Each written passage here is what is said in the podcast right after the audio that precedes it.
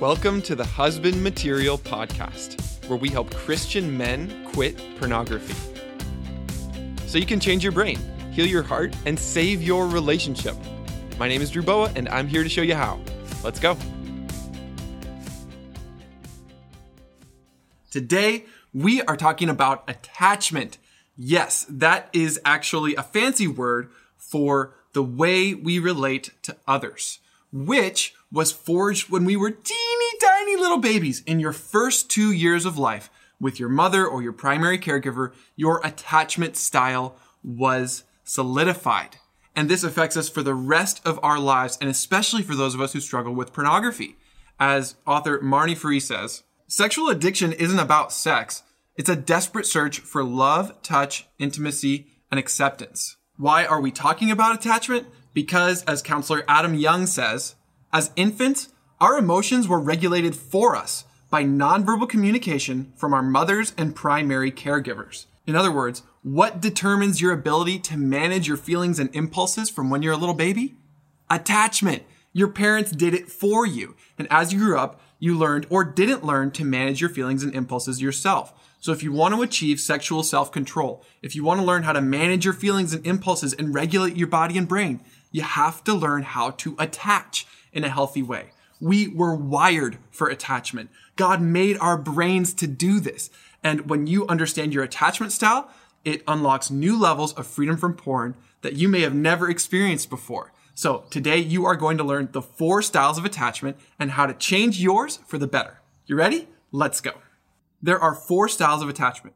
Secure, ambivalent, avoidant, and disorganized. And they depend on two things. Connection and consistency when you have a secure attachment, if you were a kid, well, when you were a kid, you had a high level of connection with your parents and consistency. In other words, they were attuning to your heart. They were responding to your needs. They were able to mirror your actions.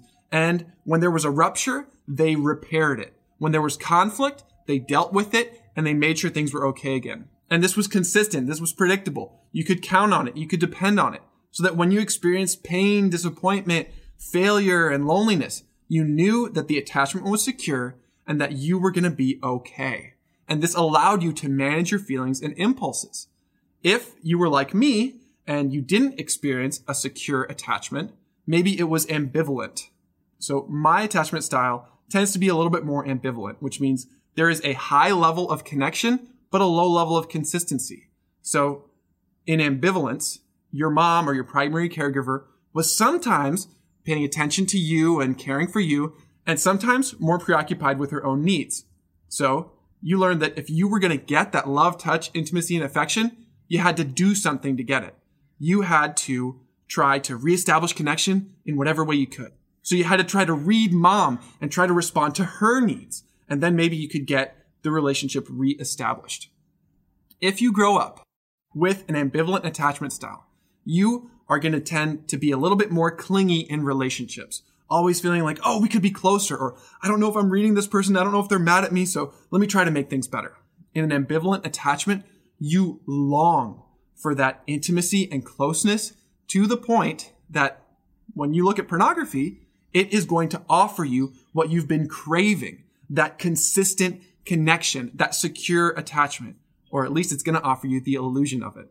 In an avoidant attachment, it's flipped. So with your parent and child, you had a high level of consistency, but a low level of connection. In other words, mom and dad were predictable. They were always consistent in the way they related to me, but there was a low level of connection. Never really felt known by them. Never really felt pursued or like they were responding to my needs. And so I learned to meet those needs myself. So if you are avoidantly attached, you're not going to be clingy in relationships. You are going to run for the hills whenever something feels clingy. You are going to crave, crave, crave freedom and autonomy. You are going to feel like I'm safe and I'm doing well when I'm a little bit more separate from other people and distanced from other people. And so pornography offers you a sexual outlet without the messiness and the smothering of a clingy relationship. So porn is offering different things to your heart depending on your attachment style. If you're ambivalent, it's going to offer you that closeness and that consistent connection. If you are avoidant, it's going to offer you the love, touch, and intimacy without commitment and without proximity so you can still maintain your freedom and your autonomy and get it how you want it, when you want it, and meet your needs on your own. The fourth style of attachment is really hard to talk about. It's disorganized attachment. You had a disorganized attachment if, when you were a baby, your mom or dad was not only not attuning to you, not responding to your needs, but was also a source of terror and scared you. So this creates a horrible dilemma because we are hardwired to desire our parents and to run to them when life is hard. But what do we do when they are the thing that is scaring us, that is hurting us? And so in disorganized attachment, you have the desire both to approach the parent and to run away at the same time. And this creates chaos, and that's why it's called disorganized. And so, if you're wondering why you might be drawn to people or experiences that hurt you, that scare you, consider whether you might have a disorganized attachment. The good news is that our brains can change, and no matter what your attachment style is, it can be healed with what's called a corrective experience so that you can develop an earned secure attachment. It's not the attachment you were born into, but it's an attachment that was earned through building trust when someone is connected to you, when the relationship is consistent, when you can learn to trust other people and handle whatever life throws at you. That is called an earned secure attachment. How do you develop that? With an experience that disproves your former attachment style with a corrective experience. This is why therapy or counseling or coaching can be so powerful because the therapist or the counselor or the coach becomes a new attachment where you know this person is going to be connected to you. You know this person is going to be consistently with you.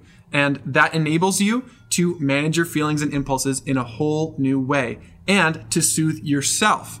Another reason why community is so important with family, friends, with your boyfriend, girlfriend, or spouse. They can be a part of your corrective attachment experiences.